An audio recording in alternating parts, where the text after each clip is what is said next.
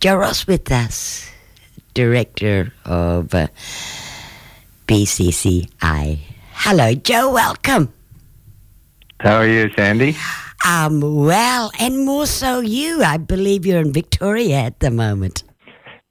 Uh, yes, I've, uh, I came back on uh, Sunday and uh, to been a bit split up from my family and uh, due to COVID and sort of looking at uh, where to next, I guess, is the borders and uh, all that gets discussed. And as you know, WA's got a hard border.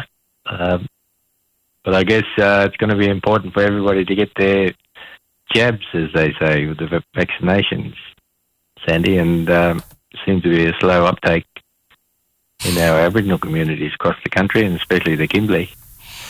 Um, I've had my two Pfizers and uh, had no problems. I'm hoping everybody else does. Yeah, it's happening slowly, slowly, but you know what, countrymen alike, uh, they've got to just see what happens first with other people are there. Like you, I've managed to get my AstraZeneca in two doses of it, uh, Joe. And in fact, you would have been here when uh, that check was uh, delivered by our local member for uh, Kimberley, uh, Divina D'Anna, and Stephen Dawson in Fitzroy Crossing yeah, recently. we've, we've uh, at Bunuba, we've been working uh, very hard in the last few years to start to build a platform to uh, look after and uh, bring together all our cultural, uh, the base of our culture, and also the important issue of language revitalisation. And uh, hopefully, we won't lose our Bunuba language. We're now starting to get down to um, sort of the last sort of dozen conversational speakers, and so we've uh, at Bunuba Cultural Conservation Institute. We've managed to access funds from the Lotteries West, who we're very grateful for, and Lotteries West WA, and the responsible minister, Stephen Dawson, with the local member, Divina, and that came along. And uh, so it's all, go, it's all go, and we've got a couple of years of establishing a partnership with the Australian Literacy and Numeracy Foundation in Sydney. And it's our plan to be able to, firstly, put together all the known resources that's been collected and recordings and by people like Patsy Bedford and June Oscar and Selena Middleton who've been who supported all our elders, past and present, to record the language, put that into a cloud based database and then to be able to use um, develop resources both online and uh, practical resources we can use on country to uh, encourage our young people and people who are a bit rusty with the whatever language to be able to refresh and revitalise it again, Sandy. Joe, this sounds very interesting, especially when there's such a big future ahead and, and youngsters needing to get their head around uh, languages. Bundaburr is Yeah. still strongly spoken around the Fitzroy area, though, isn't it?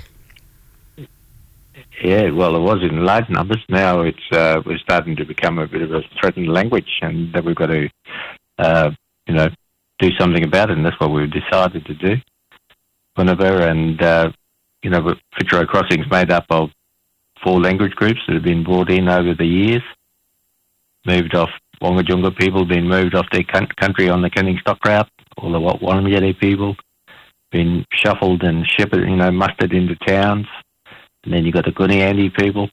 There's about four language groups there, and what that's generated is the is uh, the dominance of Creole that we see not only in Fitzroy Crossing but in many other places across Australia for Aboriginal and Torres Strait Islander peoples, and the the you know diminishment of the mother tongue of a lot of our Aboriginal groups, and the Australian Literacy and Numeracy Foundations, uh, led by Tom Calma as the co-chair, is uh, very uh, you know strong and out there wanting to provide help and uh, support.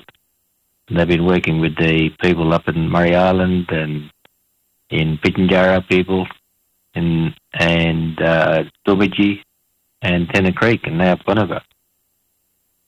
Tom Calma, so, former Social Justice uh, Commissioner. That's him. Joe, uh, there's also an angle of tourism perhaps as a future.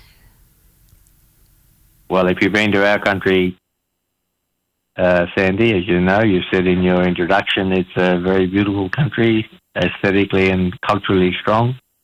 And we have a lot of stories for our country, cult- cultural stories, but also a lot of visitors to our, our places like Tanggu and Bandilngan, at Windjana Gorge, Timaruta, at Tunnel Creek. So that's a three sort of bucket list items for people that visit the Kimberleys. But there's other other special places, tourist places like Lennard Gorge, Diamond Gorge, and Sir John Gorge, all the way up on the river there. And we've just recently expanded the national, you know, um, been discussing and talking with the state government on expanding our national park estate by 175,000 hectares. And that'll give us abilities and resources to build a strong platform to encourage tourists and visitors to our country, Bunuba country, to enjoy and uh, stay in our country and be immersed in the culture of Bunuba.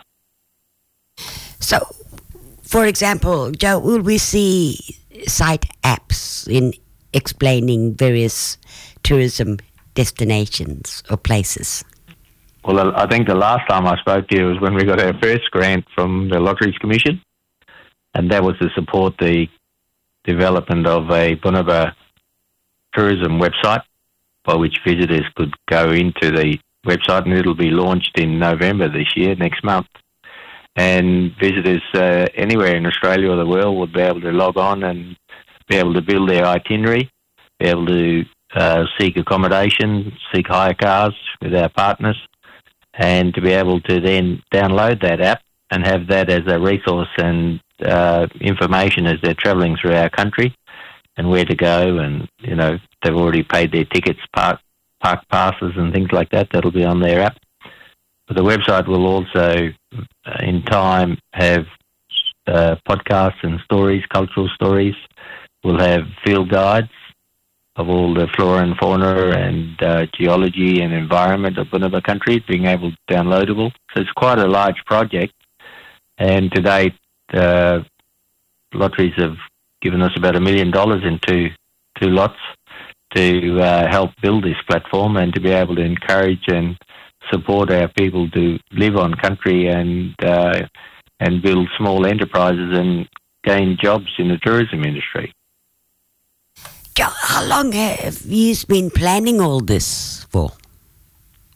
We've been going for about uh, five years now, sort of building the case and lobbying and you know doing all those sort of things to raise money and also to build a plan and get people confident in Bunuba, but also our own people and traditional owners need to be um, approve of places that uh, we're encouraging visitors to go to and stories to tell and and uh, we're not only wanting to uh, uh, you know encourage visitors, but we want to build jobs and an economy for our traditional owners so that they can live on country instead of being trapped in towns and you've seen all the unrest that's happening in all our remote towns now throughout the Kimberley. And so one of our big drives is to is to make a safe and happy place on country that includes jobs and economy, uh, you know, digital access like telephones and Wi-Fi to be able to go on the social media, and then also we're expanding the Yiramalay school, which delivers uh, years 10, 11 and 12 at the moment, but a new school, middle school from 7, 8, 9, grade 7, 8, 9 will be established, um, established at Bundalangan by the Studio Schools Australia. So we're looking at all the different aspects of uh, supports and infrastructure on Bunuba country that uh, will support our traditional owners to be able to live healthy and, and you know economic uh, prosperous lives out on their in their lands.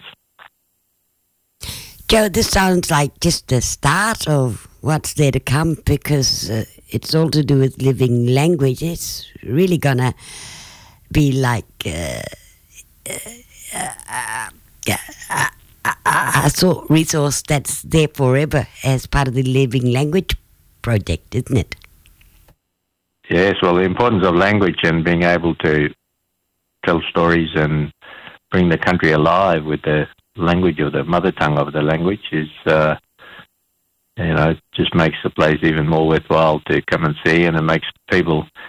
Um, you only got to read a lot of the outcomes from a lot of the coronial inquests and uh, to understand the the struggles and challenges our young people have in wanting to express their identity and know who they are and who they're connected to.